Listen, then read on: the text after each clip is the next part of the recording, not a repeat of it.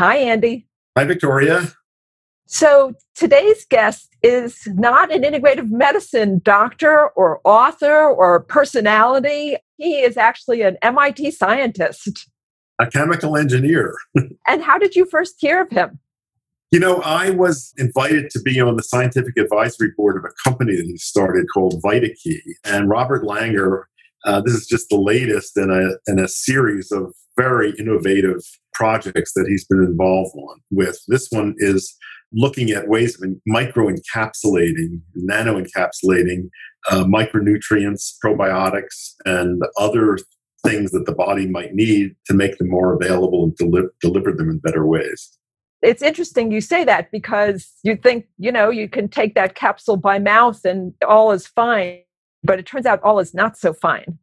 Well, as you know, with probiotics, there's great question as to whether they even get to where they're needed. You know, do they survive passage through the stomach? Do they actually colonize the intestinal tract?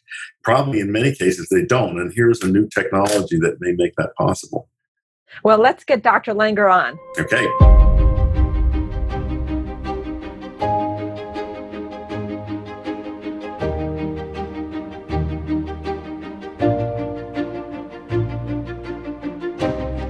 Dr. Robert Langer is one of 12 Institute professors at the Massachusetts Institute of Technology. Being an Institute professor at MIT is the highest honor that can be awarded to a faculty member.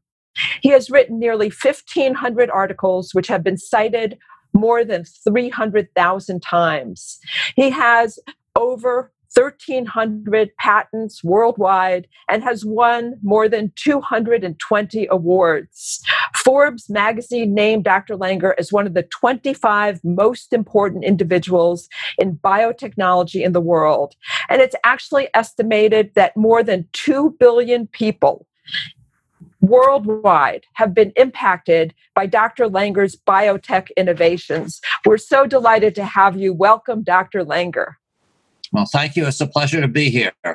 So I'm going to um, be informal and call you Bob and ask about the beginning of your career. You began as a chemical engineer at Boston Children's Hospital in the 1970s. And at that time, it was really quite unusual for a chemical engineer to work in a hospital. How did that happen? How did that end up being your start? Yeah, well, that's a very good question. So, when I was getting my doctorate uh, at MIT in the early 70s, you know, there were these gas shortages, I guess, and pretty much all my classmates and friends, you know, would get jobs in the oil industry. So I thought, you know, I'd do what everybody else did. So I interviewed at those companies, and I actually got uh, 20 job offers uh, from oil companies, four from Exxon alone, and I was wasn't that good, but you know, they had a lot of openings. At any rate, you know, I wasn't very excited about that as I, you know, I, I mean, when I was there, it was actually okay. But then I'd fly back home and I'd be thinking about what they said. And they said, you know, if you could just increase the yield of this one petrochemical by 0.1%, they said that would be great. You know, it'd be worth billions of dollars. But to me, it seemed like what was the impact of that? And so I started thinking about other things that I might do. And one of the things I did when I was a graduate student is I helped start a school for disadvantaged uh, kids, high school kids, uh, the group school. And I got very involved in creating new math and science curriculum and, and chemistry curriculum. And one day I saw an ad actually at City College of New York to do that, to do something like that. And I was very excited. I wrote them a letter applying for a job, but they didn't write me back but I liked the idea, so I found all the ads I could to develop, you know, new chemistry curriculum. Anyhow, I wrote about forty places, and none of them wrote me back. So then I started thinking, well, how else could I um, help people with my chemical engineering background? And I thought about medicine. So I wrote to a lot of hospitals and medical schools, and they actually didn't write me back either. and then one day I, I, walked into the lab, and one of the older guys said to me, said, Bob, he said, there's a surgeon in Boston named Judah Folkman at Children's Hospital. And he said, sometimes he hires unusual people you know, he thought very highly of Dr. Folkman. I won't say what he thought about me. But anyhow, I wrote to Dr. Folkman and he was nice enough to offer me a job. He was a very, very famous guy. And, uh, but I didn't know that because I didn't know the area. But that, that, and you're right, I was the only engineer in the hospital. And, but it was a transformative experience for me. Judah Folkman was one of my teachers when I was a student at Harvard Medical School. Is that right? Wow. Yeah. And I had, I had some wonderful interactions. I got to present him with a, an award um, much later after he had retired. But he was one of the main developers of anti angiogenesis therapy for cancer. What was your involvement with that? Yeah, so that's a great question. So uh, you're absolutely right. So when I came, I mean, so Dr. Folkman had this theory that if you could stop blood vessels, you could stop cancer. But as as you know from being there, it was very controversial. Everybody told him it was wrong. And I mean, of course, I thought it was great. I didn't know any biology. I thought it was a terrific theory. So my job was to do two things one, to prove it was right, and two, actually isolate the first angiogenesis inhibitors. So he and I wrote a paper in Science actually in 1976, which is the isolation of the first angiogenesis inhibitors, and also developed a paper in Nature at that same time, which helped set the stage for bioassays for all future angiogenesis inhibitors. And that actually involved the drug delivery systems, the slow release polymers, and other things that we developed. But uh, but he was a wonderful man. Wonderful man. What's the status of that therapy now in cancer treatment? Oh, it's it's gotten to be incredibly broad. Well, by the way, it, it's it's a very good question for several reasons. First, it took 28 years from the paper he and I wrote in 1976 in Science before the first angiogenesis inhibitor would get approved. But that one that got approved in, in 2004 by Genentech was Avastin, and that's one of the most widely used biotech drugs in history. And not only that, many other angiogenesis inhibitors have been approved for different kinds of cancers. And then for eye diseases like macular degeneration and diabetic retinopathy, you know, diseases uh, uh, in the back of the eye where there's abnormal vascularization, there was really no pharmacologic treatment. And now, because of these inhibitors, there's drugs like Eylea and Lucentis that actually can even rever- they're the only pharmacologic treatments for those diseases of blindness, and they can reverse it in some cases. I want to talk to you mostly about your current work with microencapsulation of micronutrients and probiotics. But before we do that, I know you're also involved in the development of a vaccine for COVID. And I wonder if you could tell us about your work with that and, and also where you think we are in terms of when we'll have an effective vaccine. Yeah. Well, one of the things that we've done is we've started a number of companies. And, and as I mentioned, we developed ways to deliver different molecules uh, with microparticles and actually nanoparticles. So in 2010, I helped start a company called Moderna. And the idea there was to create new drugs based on what's called messenger RNA. And there's a central dogma, you know, as you know, that DNA makes RNA makes proteins. But the key to making messenger RNA is, is modifying it the right way so it won't cause any type of bad response. So, at any rate, what Moderna has done I mean, I, I, helped start it and I'm on the board of directors and scientific advisory board, but we now have about a thousand people and they have 14 different drugs in clinical trials, a number of vaccines. But the beauty of it is that if you put messenger RNA in a nanoparticle and inject it, what it does is rather than take an inactivated virus or a protein, which might take a year to make uh, and may have side effects, here you can just give the RNA and the body is the factory, right? Because the body has all the machinery to take the RNA and make the protein. So, at any rate, that's what Moderna has done. They have a, a an RNA uh, against what's called the spike protein of the coronavirus, and now it's in you know really advanced uh, phase three clinical trials. And I mean, my hope is that you know later this year there may be FDA approval. It's there's still I mean it's, you know it, it's too early to know, but I'm optimistic that that will happen. The, certainly, the earlier trials, the phase one and phase two trials, have gone well, and, and, and quite a bit's been published in the New England Journal of Medicine by our collaborators at NIH. So when it will be widely available, that's harder to say. And of course, it's not just Moderna that's working on it. You know, Johnson and Johnson's working on them. Uh, you know, AstraZeneca's working on them. Pfizer's working on it. But I think we need all, all of it because there's, you know, we want to help people in the US, but also all over the world. So, any lessons from the two extremes you just described 28 years to go from an idea to Avastin, something on the market with that theory made real, and now under a year perhaps uh, for an mRNA vaccine, which I think is the first time mRNA is being used as a vaccine? That's a very good question. But but what's happened is it's interesting. So Moderna actually has eight other vaccines in clinical trials. So so and, and of course the work to lay the foundation on messenger RNA, you know, goes back at least not only our work till 2010 when we started it, but other people's work, including my own on delivering RNA back to the 1970s, uh, and other people's work. Derrick Rossi's, Drew Weissman, and others who have done work on RNA, you know, back in the early 2000s. So it does build on on on the academic work as as it often does. But but you're right. It, it, the foundation, one one having had that foundation, which obviously has taken a while, then we were able to move very, very fast. So let's talk about microencapsulation. Can you tell us what it is and what the potential applications are? Sure. Well, like I said, one of the well, so one of the areas of microencapsulation or, or nanoencapsulation is just what we talked about, you know, delivering RNA. But one of the things, uh, and, and of course, we've done a lot on delivering different drugs through microcapsules to make them last longer, uh, you know, have less side effects, and, and, be more effective. And, and those kinds of techniques are widely used.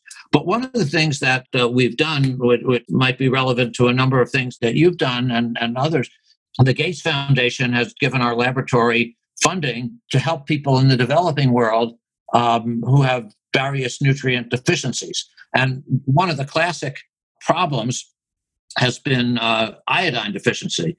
But the way that and the way that that was solved was that you could substitute iodine for chloride in a salt, uh, uh you know, sodium chloride, now sodium iodine. Now that that's easier because it's in the same place in what's called the periodic table.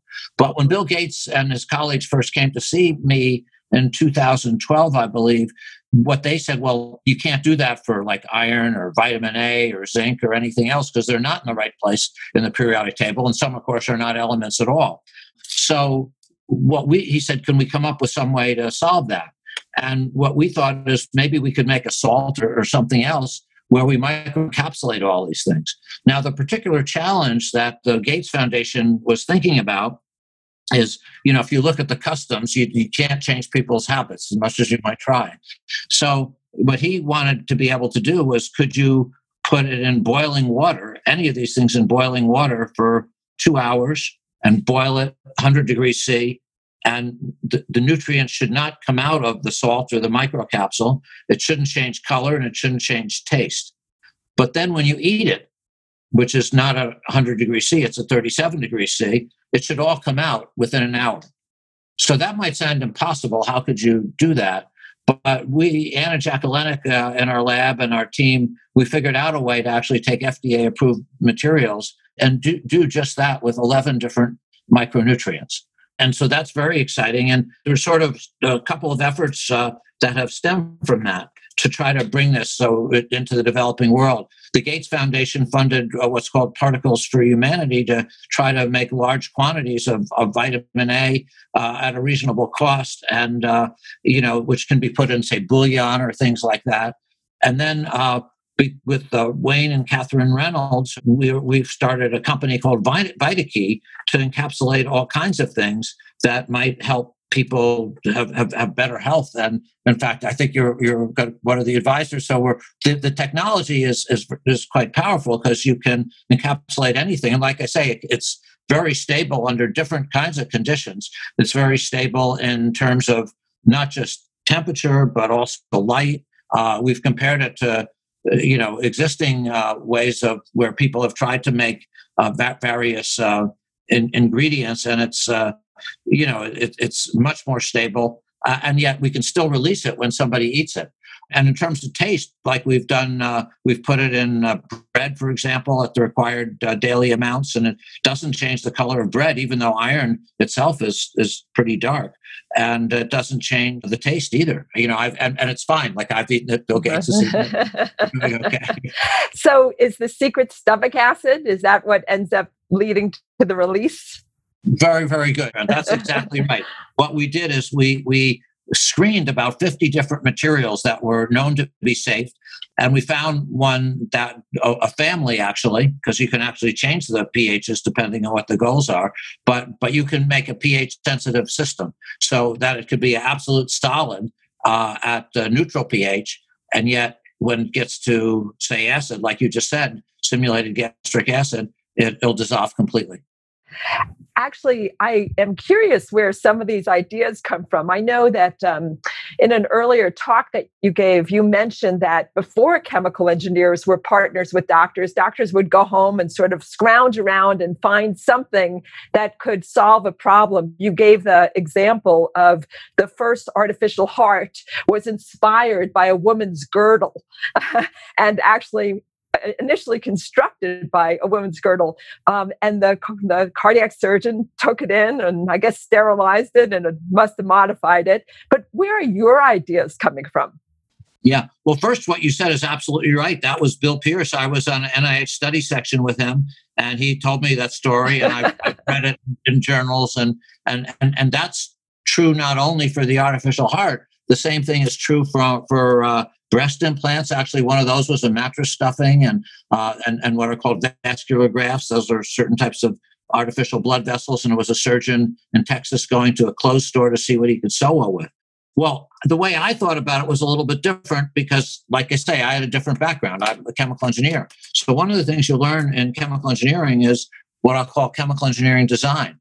And so, what I started thinking about was rather than take these materials that already exist, what would be an ideal material from an engineering standpoint, chemistry standpoint, and biology standpoint. You know, and then we try to put the criteria down, draw these things as chemical structures on the blackboard, and then actually go into the lab and try to synthesize them. So it's a totally different kind of a, approach. But I think it offers the ability to make things that are potentially much safer and have far superior properties uh, in different ways. Aside from uh, micronutrients, the other application that fascinated me was using this uh, encapsulation technique for delivering probiotics. Can you tell us something about that? Yeah, absolutely. So again, Ana Jaklenec and, and others in the lab, we've put probiotics in and, and given it to animals, and, and we can uh, do that as well. I mean, again, it's it's, it's diff, you know different types of designs that we've used in terms of uh, of putting uh, them in polymers. And by the way, we've published all this stuff too. We have patents on it, but we've published it all in journals like Science Translational Medicine and Advanced Materials. Uh, but but you're absolutely right. We can. Uh, we, I, I, really feel like we, you can. I mean, I don't want to overstate, but I feel quite confident that we can encapsulate almost anything and then and then, and then deliver it you know, and, and that goes from things like DNA and RNA, which enabled like Moderna and other things to to to these nutrients that were talked about and probiotics, which VitaKey can do. And you mentioned the possibility of uh, wound treatment using topical encapsulated probiotics. Yes, you're absolutely right. You could do do any of those kinds of things theoretically. I mean, you have to make sure that your animal models are good certainly with things that are you're already eating i mean that that we feel we can just do better and make them taste you know more stable and um, and, and things like that and and maybe do other things that would be useful like give a longer lasting flavor for example. You also are using this techniques to address a really serious problem, which are these resistant uh, infections that are resistant to many, many of the existing antibiotics. And that has been something you've used as well with uh, wounds that have MRSA, methyl- methicillin resistant Staph aureus. Um, are you actually using a combination of antibiotics? Are you using antibiotics and probiotics? Are you using novel treatments? How are you, how are you approaching that? Yeah, well, we're a combination of, of using different substances that have been used, but hopefully delivering them better and delivering them longer and in the and in the best profile, and and and making sure that they're stable, they're not destroyed right away. I know that some of the early thought process um, of these very targeted ways of delivering is uh, when you give someone a medicine by mouth, of course, the liver has to break it down. And that means you usually have to use a higher dose because things are inactivated. And maybe you can't really get the ideal dose to the particular place you want it because it could be toxic to the body in general. So I think this very targeted delivery system is really fascinating. Well, thank you. No, we're we're very excited about it, and I, I hope it will do a lot of good. You know, we've already tested it on people. I mean, we we've done collaborative studies with uh, at, at ETH, uh, and you know, everybody seemed to be very happy with the results, and everybody did fine, healthy wise. Body of Wonder is produced by the Andrew Weil Center for Integrative Medicine at the University of Arizona, internationally recognized for innovative health and wellness programs, evidence based research, and clinical standards. During this unprecedented time managing the physical and emotional challenges of the coronavirus, the Andrew Weil Center is here to support you. The center offers listeners a wide range of free resources to live and maintain a healthy lifestyle, including online learning, meditations, and short videos. To find out more, go to azcim.org slash podcast. That's azcim.org slash podcast.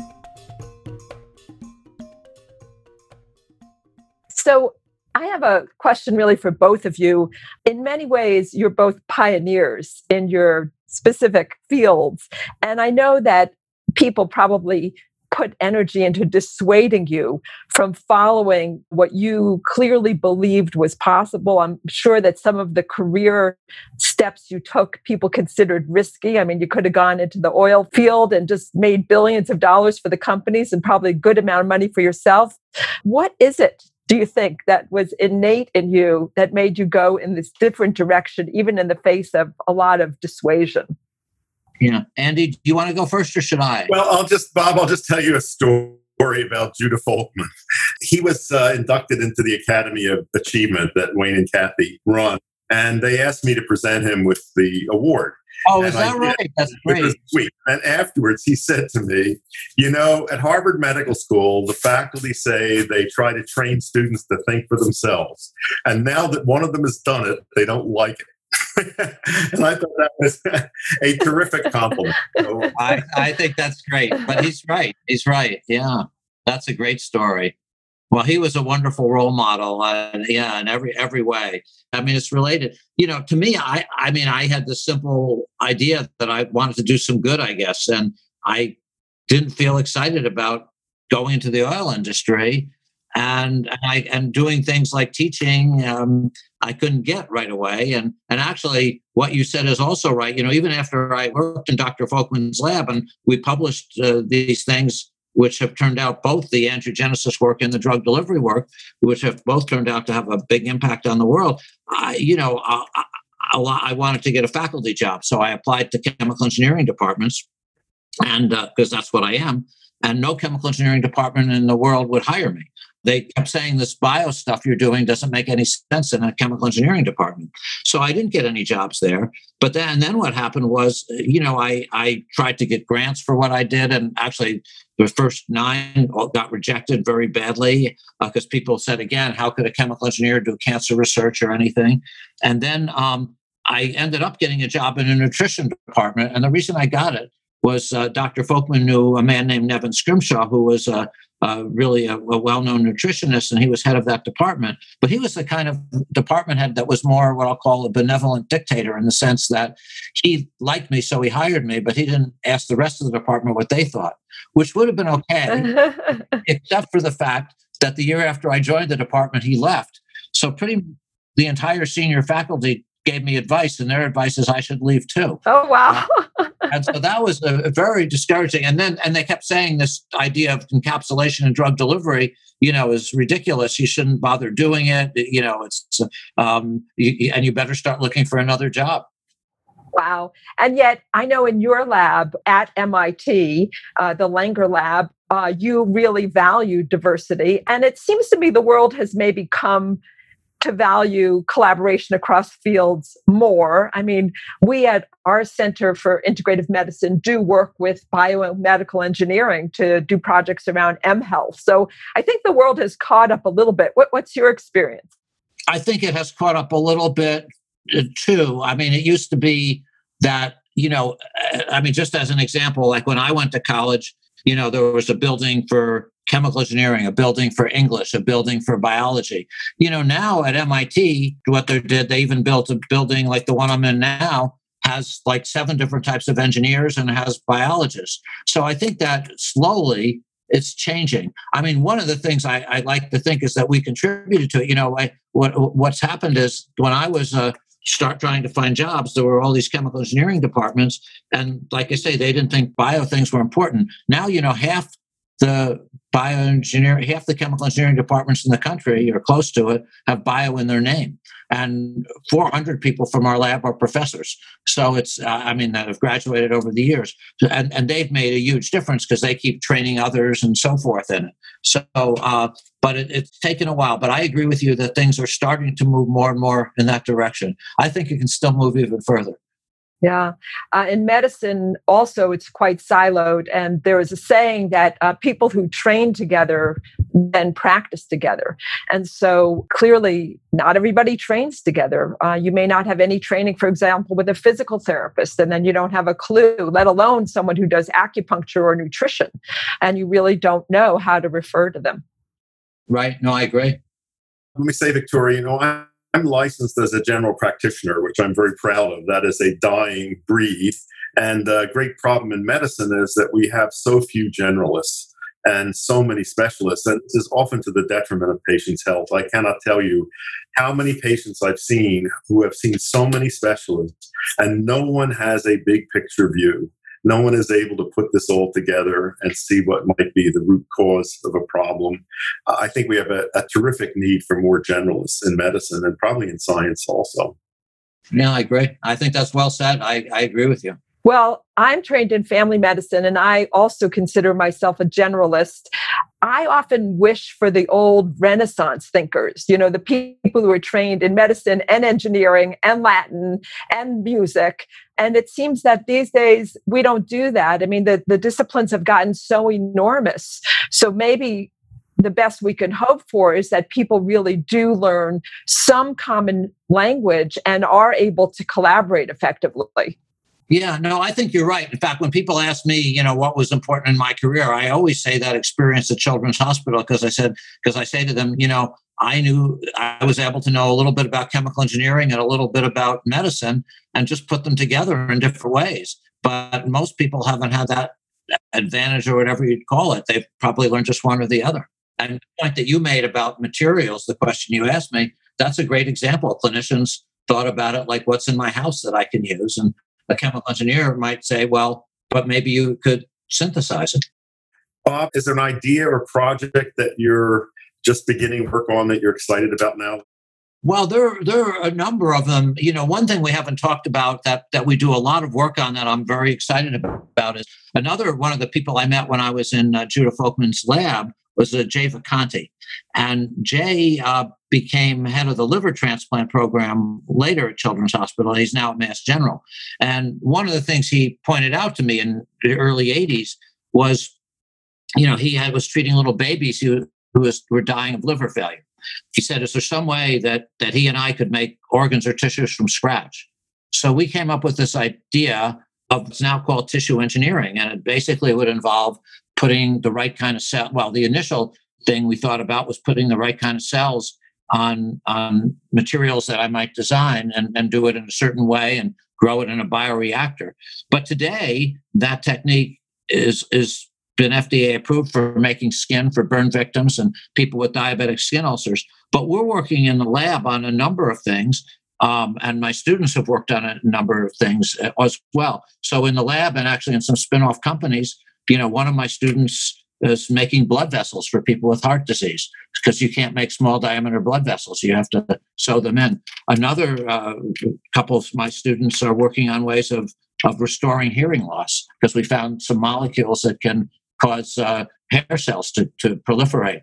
Uh, another group was trying to make new spinal cords. Another group making a, a pancreas and and and again some of these things that it's also led to you know because people do animal testing and human testing but now you can try to and again this is at an early stage but make organs and tissues on a chip.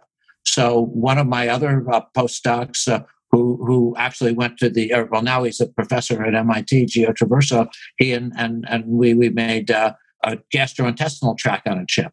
And another couple of my students made a heart on a chip and and and then even which which will come to the last thing, you know, is that one of my students who's a professor in Israel, she's a stem cell expert, and she's actually using this technique to make meat from scratch. And, and then there's a company in New York that's making leather. So, so this is a whole area we're trying to develop the science for more that I think, you know, will hopefully be very, very important someday.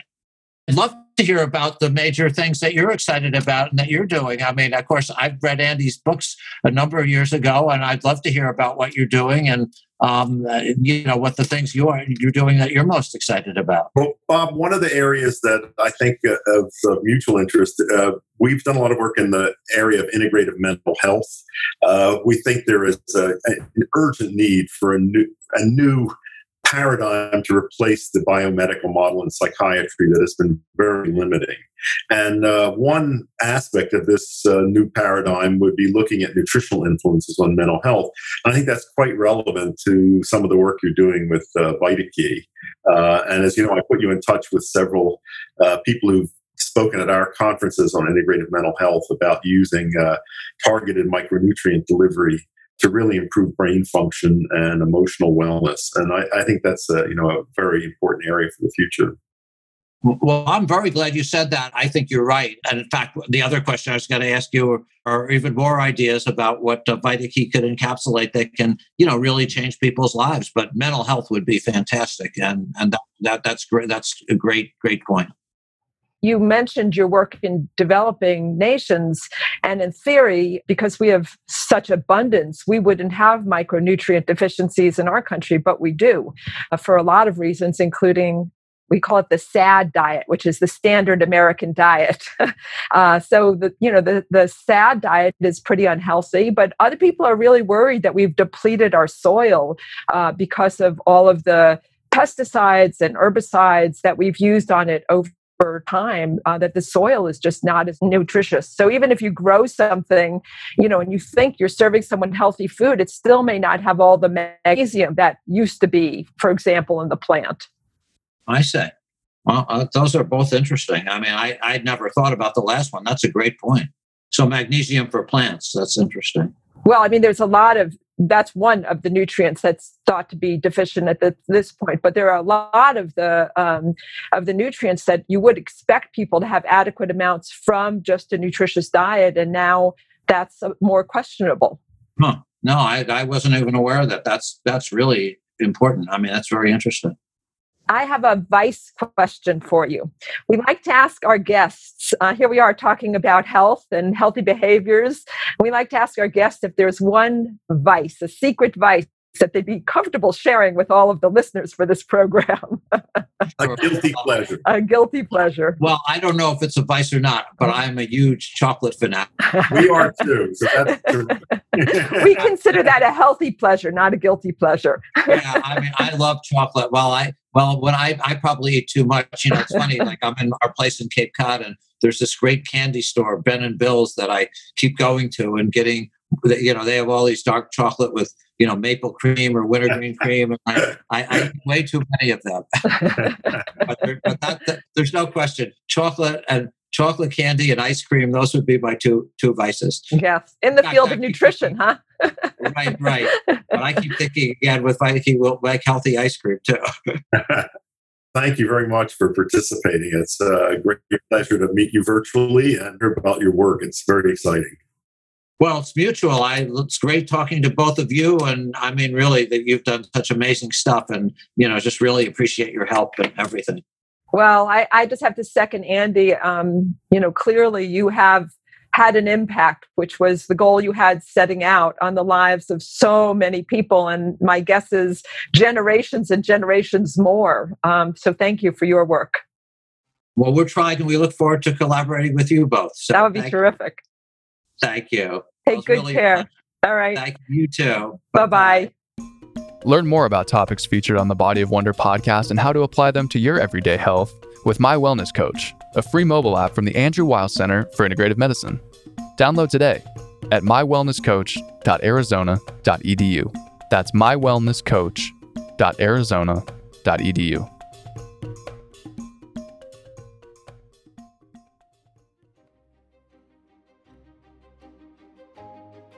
Listeners, this is Dr. Victoria Maizes. We would love for you to send us your questions for Andy, myself, or for our guests. You can call us and leave a voicemail by dialing 520 621 3950. Again, 520 621 3950. or you can submit a question by going to our website, azcim.org slash podcast. Again, azcim.org slash podcast. We will review your questions and try to answer as many as possible on our programs.